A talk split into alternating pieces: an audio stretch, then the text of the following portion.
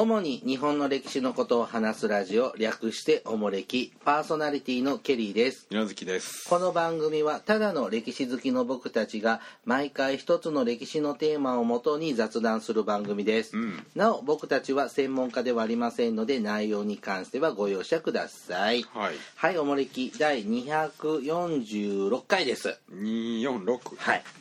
あのーケリーサンシティのねあ近くの町のああの近くのうん。町、町でねあやぶさめ。あお祭りでやぶさめやってるやるのがあるんですよ。うん。で初めて見たのやぶさめ。あそう。うん。うん。なんであんなのするんだろうね。なんでって。怖くないのかな落馬とかさ痛そうだなとそからそうだろ目の前で馬走ってねパッカパッカパッカパそうッカですね。ピャンピャンピャンってこうん。う打つんですけど、うん。あれ手綱も持たずにああ馬にまたがってうん。矢を射るじゃん弓を射るじゃないですそうかですごいバランス感覚持ってないと。ももでねこうグうん。ッて馬体を挟むっていう話ですな。僕ははテレビで初めて見たやぶさめは杉良太郎がへえやってた。本当にやってたの？吹き替えじゃなくて？わかんない。あの武田信玄ではあ。北条氏康役だったじゃんね。はいはい。で初登場シーンがなんかやぶさめしてるの中井貴一のやつ？そうそうそうそう。それだけどリアルで本物見たのは初めてでそれまああの時代は必要な技術だけど、今はね別に単なる単なるパフォーマンスって言なんかったら怒られるけど。なんか乗馬クラブの人がうん。なんかやってるんでしょうね。まあまあ。あちょっと練習もされてるんでしょうけども。まあもちろん練習しないと無理でし。ょ、うん。でねそのこの馬たちがこのやぶさめの走りますよっていうのでうん。ちょっとしたパレードはあみたいなのしてくださるんだけどはお馬さんね、うん。僕の目の前でうんちするんだよ。ほんと失礼極まりない。まであそのねクソだってことでしょ。多分多分あれはフェロモンを。ということ？脱粉しろってフェロモン出してるの？うん君ちょっとちょっとちょっとこう惚れてしまってちょっと下半身の方にはちょっとあメスだったの？知らない。あ玉ついてるとか見てなかったけど。まあまあねでねそのお馬さんとねそのお侍さんのうん。衣装を着た、うん。そのやぶさめする人と、うん。あとなんかそのやぶさめを神社に奉納するわけですよね。なんかその、うん。そういう武芸を。はい。なんでその町の人たちとかも昔の時代のうん。衣装を着てうん。一緒にちょっとゾロゾロゾロゾロと、うん。あっち行ったりこっち行ったりって歩くんですよ。あでそれも見てたんですけどあの服僕よく分かってないんだけどうん。こんな僕から見ても服その着てる服装の時代の統一感のなさなんか鎌倉時代っぽい服のお侍さんの服着てる人とかとうん。なんか江戸時代っぽいのと若干時代によってとか例えば？例えば江戸時代っぽいって何？ほら肩絹ってこと？この肩がさ三角形にペンって張ってるやつあるじゃん。なんかそれとなんかその鎌倉時代の頃の大河ドラマとかで着てそうな のとか。別に時代祭りじゃないわけでしょ？うん。必要な用途に合わせた服なわけでしょ？でそのなんちゅうの？ほら大名行列とかでさ、うん。着てるような服とかが混じってたり、うん。ななんかななんか寄せ集めみたいな感じでちょっそれは成り立ちが違うわけでしと、ょうん、なんかね変なのって思っては見てたんですよ。あ。はだってその他の町でね戦国武将をあうん。あの称えたお祭りの時にやっぱ仮装行列があるんだけど、うん。やっぱ戦国時代の人だからなんか戦国時代っぽい服装なのよ。足軽の格好とか。うん鎧武者とかう、ん。なんかでもそのやぶさめでやってたところはうん。なんか全然むちゃくちゃ感うん。でいいの？これってってちょっと思ったんです。うん。で今日はですねなんかそういうところからですねちょっと服装の話をうん。ちょっとしようと思ってあので特にでちょっとそういうのちょっと調べてみててでその貴族のねうん。話はずれちゃうんだけど貴族の服の着方が書いてある資料を見つけたのではちょっとそういうき貴族の服の話をしようかなという回に。あ武士じゃねえの武士じゃないの、うん、でも思ったのはそれ見て服装のことが気になったのでって感じ。でで、うん。男版と女版と用意してあるんですけど、うん。どっちからやりましょうかね。あ両方やるんですか？うん。へえじゃあ順番通りじゃ女子から。あ女性からいきましょうか。うん。そうすると今日はですね、えっと、女房消息。いわゆる十二一重ですね。あ一緒なんだ。十二人と一緒なんだ、まあほぼうん。イコールですね、うん。でまあ十二人重あ女房消息はき平安時代のうん。服ですよね、うん。でまあそれより以前ですね飛鳥奈良時代とかそういう服あの頃の服がしなんか進化して女房消息になっていくんでしょ？変化するんじゃないの？あ。でちなみにですね今回使う資料はですね、うん。えっ、とビジュアルシビビジュアル資料ほ原色し原色シグマ新国語便覧ってう本です。国語のね。国語の古典とかの参考資料ですね、ちょっとこの間はあの社日本社会科の資料なんだけど今日は国語の方から引っ張り出してきました。えっ、と国語教育プロジェクト編書。えっ、と文英堂という出版社が発行している本から参考にちょっと喋っていきます。うん。で女性の服装その飛鳥奈良時代の頃ですがこれなんていうの？あのほら。飛鳥美人の。高松塚古墳のね、とかああいう服をこれなんていうんですか？朝服うん。朝の朝昼晩の朝にうん。お洋服の服でうん。朝服っていう。仕事着ですね。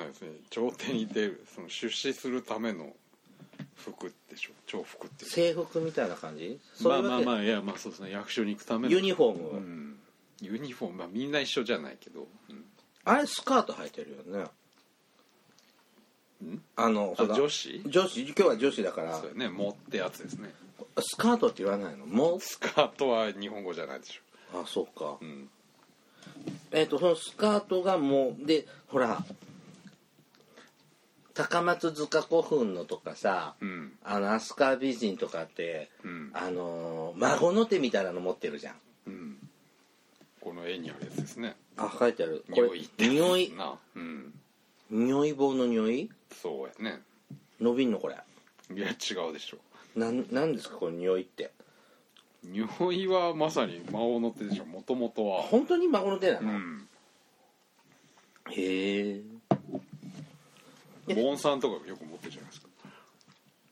持ってんの？うん。今も？今はもう持ってるのかな？うん。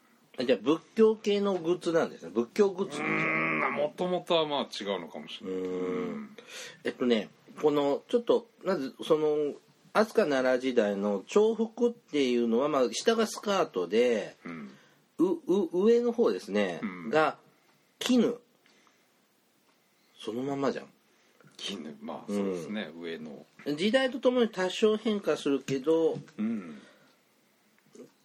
飛鳥時代初期はこの上の方っていうのはそんなに丈が長くないんだけどうん。飛鳥時代後期になるとちょっと丈が長くなるのかな。なんか腰ベルトみたいなさ。ああそうやね。だってううんん、そうやねだって基本だって資料がないでしょこの時代の服って。服自体がほとんほとんどじゃないよね。もう凝らないですよね。うん。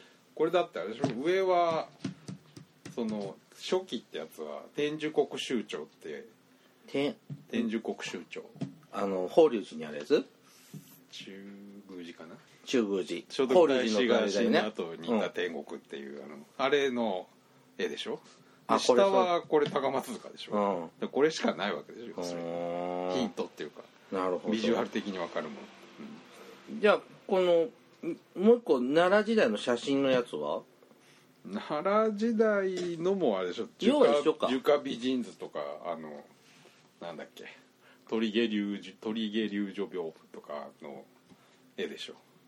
そのその時代を、うん。ああはいはいはいはいあだだってさほらよう奈良とかでさ奈良時代祭りみたいなのイベントあるじゃない、さああいうなんかポスターとか見るとさ、うん。この奈良時代っぽい服装うん。した仮装してる人が写真に写ってるけど、これはそういう少ない資料から想まあ像で、そうですよね。まあ本当に限られた資料でだ本当は全然違うのかもしれないし。ああそうかジーンズ姿かもしれないよね、まあまあ、オーバーオール履いてるかもしれないもんね、うんどういう意図で誰が書いたのか分かんないしね。あーでも中国もこんな服装じゃない、まあまあまあそうですね。奈良時代はまあその唐の影響が強いから多分中国風のこういうなんでしょうけどね、があのね髪型とか女の人すごいよね。なんかクリンクリンになんかうんまあこしたいね。れもイメージな気もしますけどね。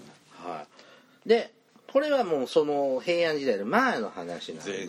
ね。はい、で平安時代になってくるとこういう服装から、まあ、女性の場合は、まあ、今よく言うのが十二一重っうんてのにうん。随分変わりますよね。うん。なんかまあ、生活スタイルが変わってくるじゃないですか。あ畳の上。床畳畳ははないかもしれないけど、あの上上がってね。古代はもっぱらね立って椅子に座るっていうのがね、まあ、それこそ東風だけどうん。日本風にね国風文化の時代になってくるとそのなんだ神殿作りの板敷きのところでうん。歩くわけだからねスカートだとやっぱり座れないでしょベタっと。あれ女の人ってさスカートでさハイキングとか公園とかでさ、うん。ペタって座ってる人いるじゃん、うん。見るじゃん、うん。あれって正座してんの？あぐらかいてんのかな？知らんお姉さん座りしてんだろうか女子にね女子ってどうやって座ってんだろうね、はい。でこの十二一重ですねまあだいぶゴテゴテとうんしてきますがこの女房足体の装束え？足体じゃない。ごめんなさい。それは来週ね、男。うん。はい。えっ、と女房消息の、うん。えっ、と着方というのがちょっと書いてあるので、うん。紹介します。うん難しいかな着たことある？女房装束はないね。うん前見たのもあれ打ち掛けだけだもんね。ああんたな着てた。打ち掛けだけ。きっかけだけ、うん。最後の、うん。ははい。十二一重の着方です、うん。1番。小袖を着て袴を履く。あうん、小袖なんて一番下のまあ袖のついてる。あの白い、うん。白い服よね白い白い。白さんみたいな。っあそうや。あ巫女さんみたいな格好やねかまあまあ要するに袖がないその袖はあるじゃん。あるけどその小袖でしょ。なだらんだらってしてないのね。こういうのってさ昔の人はさうん。ブラジャーとかないじゃん。ブラジャー父バンドはしてないでしょうね。どうせのもうほったらかしなの？それはおおらかに奔放に。でもそういうのにすると垂れるって言うじゃん。ああ。うん。うん。だからタラチネのとかになるでしょ？タラチねまあね確かに、うん。うん。パンツもない下着ねどうなんでしょうね。女子は履かないのかな。ふんどしってあれいつからできてくるんだよ？ふんどしなあ知らん、まあその辺はちょっと書かれていないので。うん、下着は分かんない、はい。まあちょ今今風に言うと巫女さんっぽい格好ででもこれさ仲間が長いけどね。長いね。うん。足がずりずりこうなんでこんなに長くすんの？うん。ほっこりたまるだろうにつくだろうにね。ねかっこよさなんじゃないですか。はい。でまずこれが一番下ですね十二一重の。うん。で2番目一重を着る。うん。十二一重の一重うん。一番最初。うんこれ打ち掛けとは違うの？一重っていうのはまあ裏裏がない。裏地がない。裏地がね普通のシャツみたいなそうそうそう感じそのう、うんバーって上着上着を羽織るわけですよね。上着っていうかまあ下ですよね一番。ああそうか、これだけで十分な気がするんですけど。まあまあそうですね。戦国時代とかになるとそんな感じじゃない。うん。えっ、と一重とああ一重ですね。はい。うん。はい次3番目。5枚。5枚の5つね、うん。5枚の内木を組み合わせた五つ絹を着る。うん。ごえっ、と一重もうえ内木内木これ内木ってね衣辺に毛ですな。土土。衣辺？これ、うんあ衣辺だ。それは衣の話あでしょ。うん。衣辺に土土でうん。内木、うん。でこれはね一重も内木も同じ形してるんです。ってうん。でさっきもおっしゃ言ってもらったけども、えっと一重は裏地がない。一枚じ一枚のききれいですね。一重ですなまさに。はい、うん。で五つ絹はこれを5枚重ねてんうん。のな5枚も重ねてどないすなんか意味あんのかな？これはどういうあれなのかな？12345って切るのが5枚のガボって切るのかしら？重ね重ねてるんだから。五つ絹っていうそのセットみたいなのがあったのかしら？じゃないの？うん。だからなんか図ではそんな感じですよね。そうやね。じゃあもうもうあれかな崩れないようになんかどっかも止めてあってかもしらんね。うん。してんのかな。なんでちょっと寒いから？そう。そういうだってさだってこういう僕らが普段着るシャツを5枚重ねたのをうん。ワイシャツをこう着るようなもんでしょ？バカじゃない？ね袖口のこういう美しさとかを見せるっていうね。十二一重はまあそんなカカラフルさのイメージありますよね。襟とかね。うん。で最初からさ6枚まとめて着たらいいのにね。一重はだから下着みたいなもんでしょ。なんで小袖とか袴着てるじゃん。これは肌着で。肌着。うん。あこれを小肌袖着として。袴がまあパンツとブラジャーみたいなもんです。で一重が肌着でしょ T シャツ。はい。でこっからが要するに服です。あすえこのえ五つ絹からが要するに服。うん。ふーん。まかな。はい4番目。うん。内絹を着る。うん。内絹ってまたさらに上着を着るわけでしょ？でこれは上着です上着でもみんな同じ形じゃんね。同じやけど、うん。いやでもそれやっぱりかなんていうの？生地生地の質が違うでしょ。ああなるほど。だんだんだんだんこのなんちゅうの？絹みたいないいのになってくるのかな、うん。っていうか見えるしね。五つ絹なんてまあ見えないわけじゃん。ある意味そうだね。袖先うん。袖のとことか見えるとこは限られてますね。見えるとこの方がやっぱりこう柄とかその折り方とか凝ってんじゃない？あそうか。そしたらこれ5つさ同じさ一重を5つ重ねているかどうかも分かんないかもね。この見えるとこだけちょっとずつずららしてって言ったらきあの布代も安くなるよね。そういうことはしないんでしょうきっと。貴族だもん貴族ねは。お金あるからね。それやっちゃうと笑われるんでバレちゃった時。あら自由でお買いになったのとか、うん。ユニクロですかとかって感じになる。はい。今何番まで？4番まででいったよね。うん。はい5番。うん。上着を着る。うん。上着って表って書いて表を着るで上着。うん。一番上？そうですね。うん。白黒でコピーしたからよくわかんないですよね。でも色が違うからうん。これで何枚重ねてるの？1まあ小袖入れたら12789十二一重じゃないやまだあるもん。んなんで次はなんかおまけみたいなのつける唐絹が一番上でしょ？あ本当だ。はい、うん。はいラスト。腰に藻をつけうん。唐絹を切る。うん。これで10個目？多分1278910 12一重じゃない。まあまあとそこはまあとと。まあまあ。12789まあでも12の方が割りやすいからね。でこれはもう儀式用でしょ。うんうーん。内絹までで大体こう人前とかあ違うか。普段着？5つ絹ぐらいまでが普段着で、フォうん、外出る時は内絹うんうん。上着とかも唐衣はこれまあ儀式用って感じでしょ、うん。じゃあ打衣ぐらいまでが日常的なフォーマルまあまあまあなまあそうですね。姿。だからまあ56枚。毎日十二単着てるわけじゃない。あそうなんだでもほら昔のその平安時代のうん。絵とか見るとさすごいなんかこのビラビラビラビラビラビラとなんか、なんか重くて立ち上がれないんじゃないかなっていうような絵になってるじゃない。うん。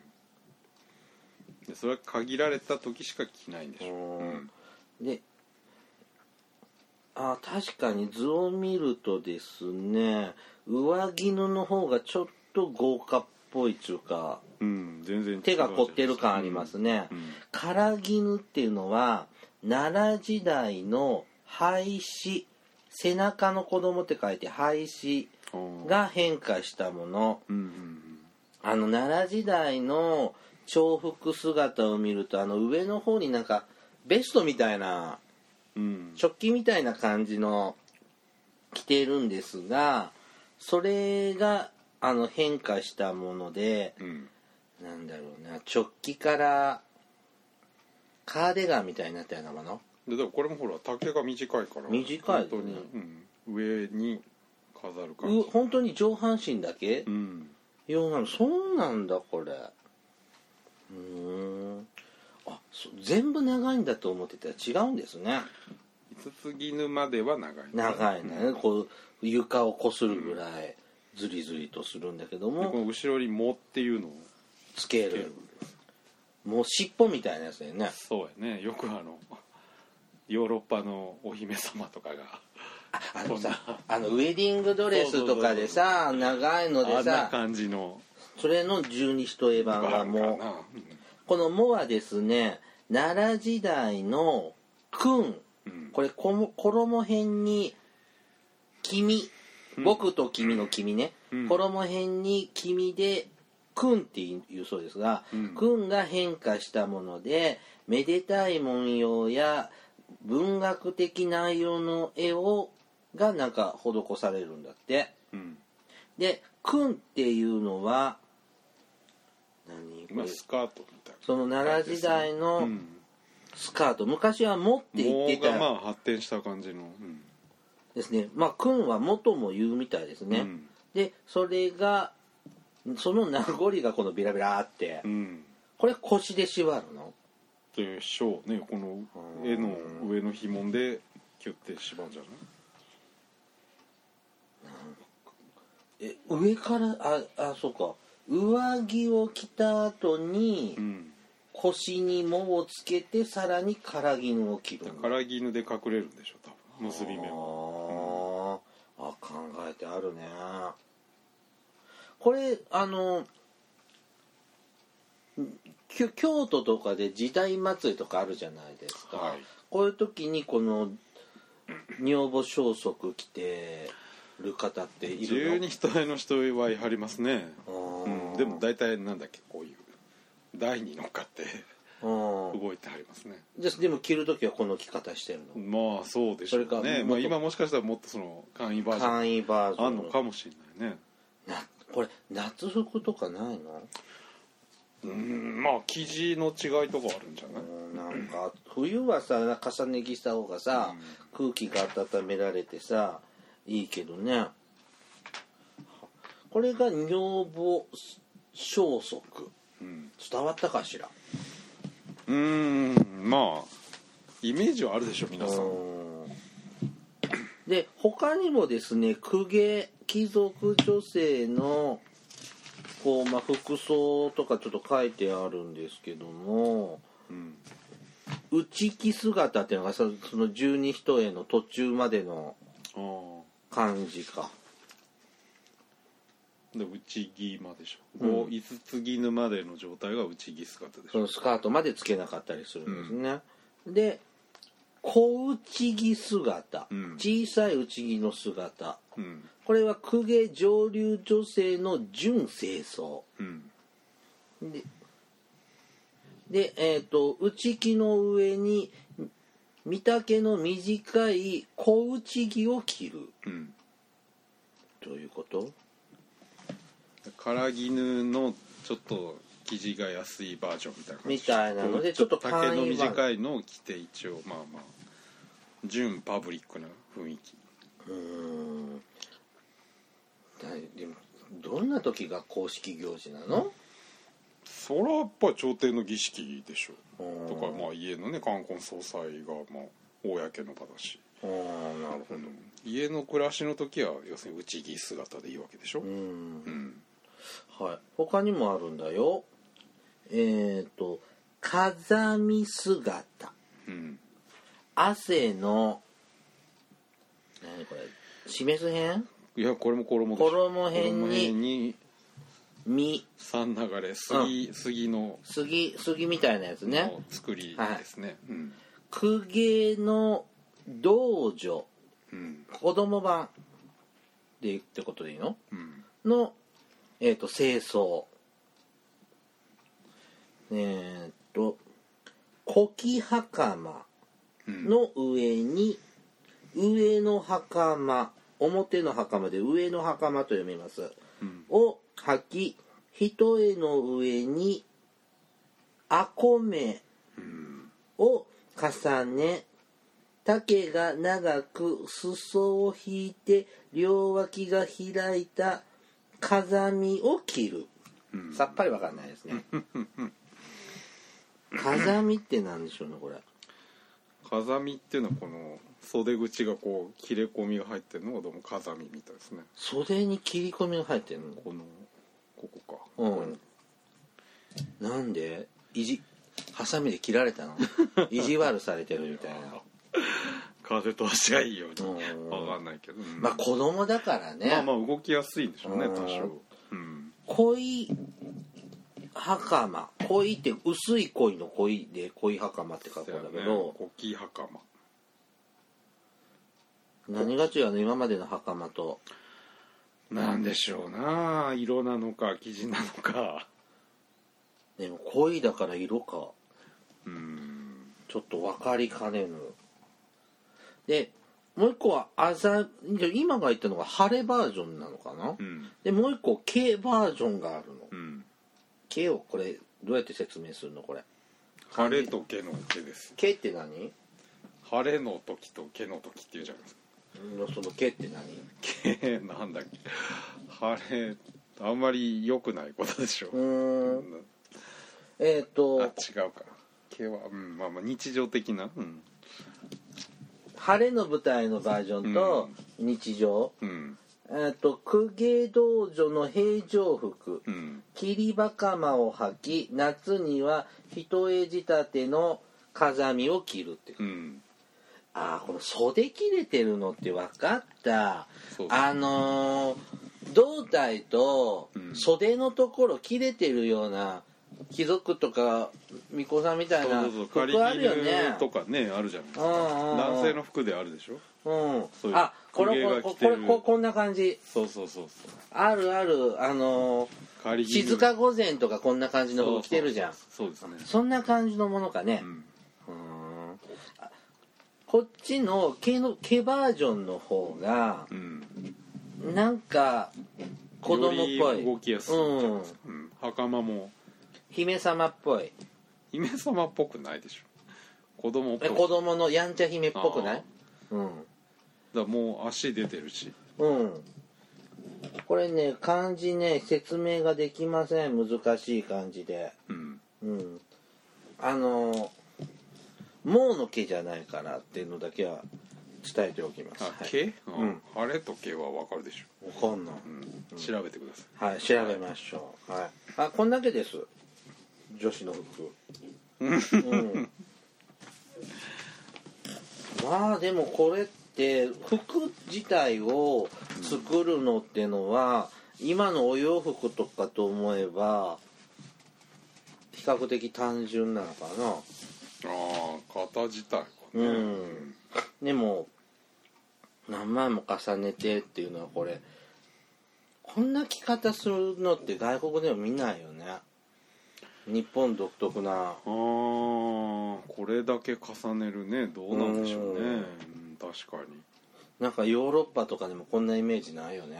うん。なんかももっとボンあのマリー・アントワネットみたいなこのバーンってなんかうんあんなバカでっかいスカートみたいなのがあるけどこんな重ねて色をでやっぱ平安時代ぐらいのだと当時の分かる絵なんかも残ってるの分かってるからうん。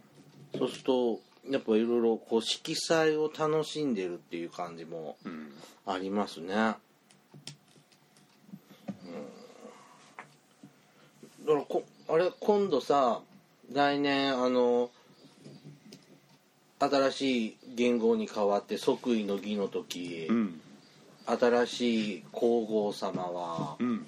また十二人へ着るんだろうか。まあああいうお姿をされてましたね前のあの平成になった時ね、ええされてましたね。美智子皇后、うん。今の皇后さんねでさらにほらこのおでこになんかこんなのつけるじなんかかあのーお雛様の。お雛様のティアラみたいな、ゃんあれが多分まあ一番最もパブリックなのかな、うん。でも髪型とかは江戸時代と平安時代で違うんじゃないの？平あの江戸時代になると本当にお雛様みたいにブワーってなんかオールバックみたいになってるじゃない。うん。でもこう平安時代は髪あれはだかだらあれは一番あのあれでしょ。そういう髪型でしょ。あの公式のへ時平安時代もそんな髪型してた。あそうじゃない？あのあそうなの？こんなのつける時はあの、そうなんだ、うん。だってここれオールバックにあんな刺さんないじゃん。あそうだね、おでこに刺さっちゃうし。でもね。このよくさこの平安時代の女性の絵時々こう見るじゃない？こんなに髪伸ばして大変じゃないかしらああどうやって髪洗ってんだろうとかさ。まあ洗わんでしょうなめったに。えー、ベタベタになるじゃん。ベタベタでしょうね。うーんでキューティクルなさそうだよねどうなんでしょうね。枝毛とか取るの？そういう逆にその油塗ったりとかそういう。あーしてんのかお手入れのやなり方があるんじゃない、うん。なんか清少納言とか今日は枝毛を抜く一日で終わったとかって書いてないのかな？それはないでしょはい、今日はね平安時代の女性の女房消息についてお話をしました次回は男性の方に今度移っていきますね。うん。はい。ではお便りいきましょはい、うはい。お便りいきますよ。はい。下駄箱さんからいただきました。下駄箱？はい。うん。ケリーさん、みなずきさん、こんにちは。以前送ったメールで間違ったことを書いていたので訂正のメールです。以前、三方一両損うんの登場人物を、えーと遠山の金さんと書いていましたが正しくは大岡越前ですね。うん。同じ奉行町奉行だなので混同してしまったようです。といただきました。うん。全然気づかず喋りまくってましたね。ああだかうんらツイッターでもご指摘がありましたあ本当、うん。あらあらあら。はい。えっともうすいません。ねメールいただいて1ヶ月以上ちょっと経ってるんですが。うん。はいこれご本人ってことね。下駄箱さんですね。は、はい。いあのえ 遠山の金さんも実在の人物なんでしょ？そうですね。なんだっけ？遠山金四郎だっけ？遠山金四郎影本はい。あれなんえあれも江戸の町。まあかなり後ですね。天保期かあ結構幕末系ななんだ、あれ？遠山の金さんでしょ？あれ大岡越前は吉宗の頃だもんね、うんだいぶ違う。あ100年ぐらい違うじゃん。んはい。ということです。はい続いてですね。えっ、とちょっと本名みたいなのでえっ、と MT さんですね。あの海外のリスナーさんで日本の戦争太平洋戦争のはあは頃のあのあ本うをね。んっていうお便りいただいたのに対してのメッセージです。うん。第二次世界大戦の漫画ではあの水木しげるの昭和史がおすすめです。うん。世界から見た日本の立ち位置という観点ではありませんが少年時代の水木しげるが見た日本の昭和史の漫画が読めますよというふうにいただいております。うん読んだことある水木しげるのあるな。あ本当？うん。なんかん水木しげるの漫画って読みにくくない？絵がね、うん。あんま好きじゃないでしょ。うんなんかね読める時とうん。なんか読めないのがうん。あってちゃんと水木しげるって読んだことないと結構ね話が混み合ってくるとぐちゃぐちゃってする、ね、うん。単純な時は結構まあ読みやすいんだけなんか「ゲゲゲの鬼太郎」も読んだことないし「悪魔くん」ど、もうん。読もうと思ったけどアニメで止まってるね。ちょっとね劇画チックなう感じで、ん、まあなかなか癖のある漫画ですよね。あの人独学でしょ？貸本屋から始まったんだよね。だからなんか独特のあのキャラクターの描き方っていうの？うん。画風が。うんだから文庫本とかで売ってるじゃない。ありますね。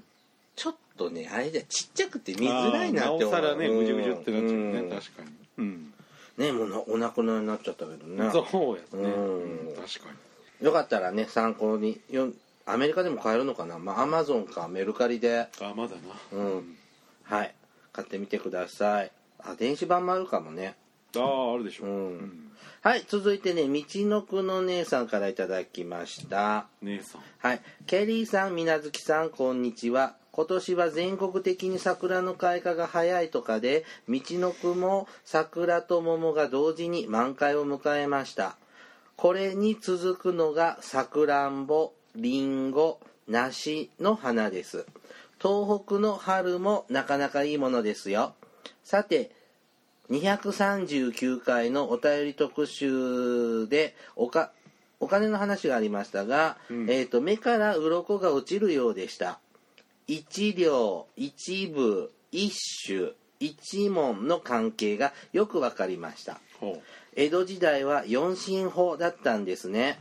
一両が8万円なら時代劇で封がついている一塊は25両ですから200万円。う、うん、100両なら800万円。千両箱は8000万円。よくわかりました。ドラマの中では結構大きなお金が右から左に動いていたんですね。私の場合落語ではなく時代劇ですがドラマをもっと楽しく見ることができそうです江戸時代がまた近くなりました。ありがとうございます。といただきました。はい。あのリスナーの方のねお便りで 落語聞く方が独自のうん。あのお金の相場をちょっと作っててっていはいはいうところのあの聞いて聞いていただいたメッセージですね、うん。はい。あのまたセゴ丼の話なんだけどね。うんあのまあ西郷さんちって貧乏じゃないですかご実家は。はい。でそのお金のたくさんある豪商にお金を貸してくださいって。うん。つってまあ何回も何回も小判をこううん。もらったりとかってしててねなんかそんなにポンポン借りれるものかしらとちょっと思いながら。でもなんか実際ね明治の最初まで借金返すのでうん。苦労するって西田敏行がナレーションで言ってましたけどね、うん。結構そうあの小判とかあんなんてあちこちに普通にやっぱ流通してたもんなの。その一部一部とか一文とか銭形平次みたいなお金はいやよそらめったにないでしょじゃああんな西郷さんとかさじゃあこれって言って小判1枚とかさ借りてるのなんていうのはやっぱドラマ的なもあれのなのねはまあまあそうだしまあだってあれはだってまとまった金が欲しいからでしょ？うん。日常の生活ではあんまりないでしょ。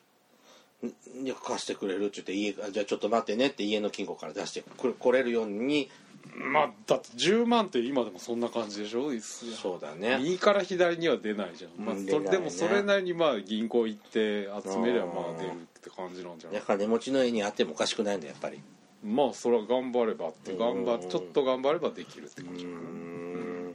もうねあれ見てねそのお金じゃないんだけどうん。セゴ丼最初見ててさああ。のほら西郷さん家にさあうん。あの召使いの熊八さんいるじゃん。熊五郎だっけ？あ塚地？塚今こ塚地無我さんがやってるの。うん。んで大金が入ったからうん。その熊吉さんのうん。おばあさんにもは「米持ってってあげなよ」っつって、あうん。持っていくシーンあったの覚えてる？覚えてない。あったんですよ。うん。でそのばあさん役が佐々木すみえだったんだけどうんまあなんちゅうのバラック以下のバラックでもうボロッボロのとこでばあさんがねうん。一人暮らししてるの。そこに西郷さんとうん。たちが「ばあちゃんこれご飯食べや米持ってきてあげた食べなさい」ってこうん。う持っていくんだけど一票持っていくわけですよ。だからばあさんにねうん。米一票ってねちょっと食べるの大変じゃない？虫とかつついたりしたら悪いからあだってあんな住環境で置いとくよりしししばしば持ってってあげた方がいいんじゃないかなってよく思ったんですけど。いやだって1票なんかそんなに入んないよ。3都とか4都だから。え60キロじゃない？1票って60キロでしょ？1票60 3都でしょ？1日だって。一人暮らしだよ。3合とか食べるじゃん食べる？1日3合も。だって標準は2個2 2合5席でしょ？だ 2, 2合5尺。が大体1日の標準だから。あそう？え？10日でだ20日ありゃ食えるよ1票ぐらいまあばあさんだからちょっとまあだから2ヶ月は持たないよ多分1票なんか。本当に？えー、そんなで僕そんな米食べてないんだそ全然減らないよ。うに1日2合半食べてる？食べてない。嘘。1日やで？朝昼晩で？うん。食べてない。本当に？でパンとか食べてるから炭水化物的には問題ないけど。換算すれば。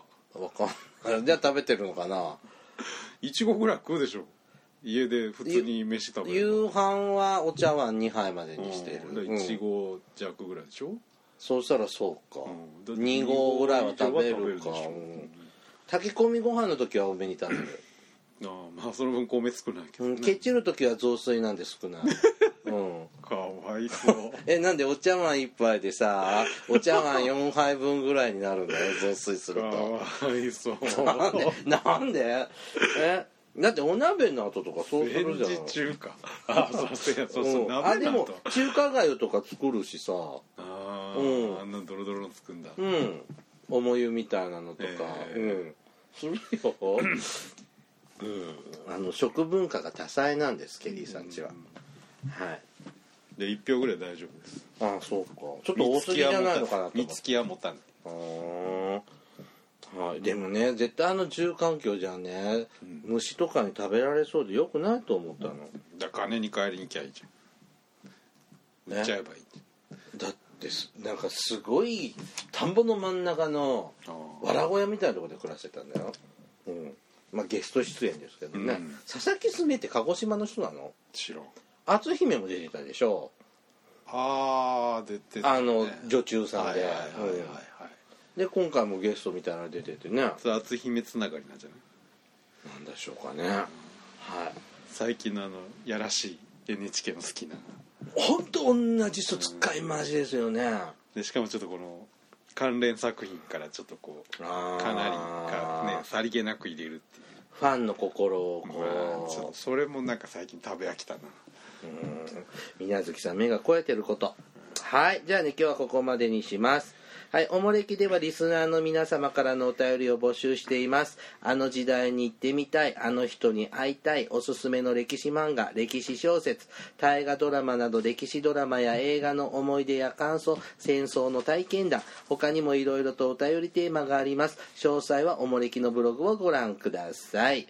さらに、おもれきは YouTube でも過去の回を配信しています。こちらでもおもれきをお楽しみください。うんではまたポッドキャストでお会いいしましょう。さようなら。さようなら。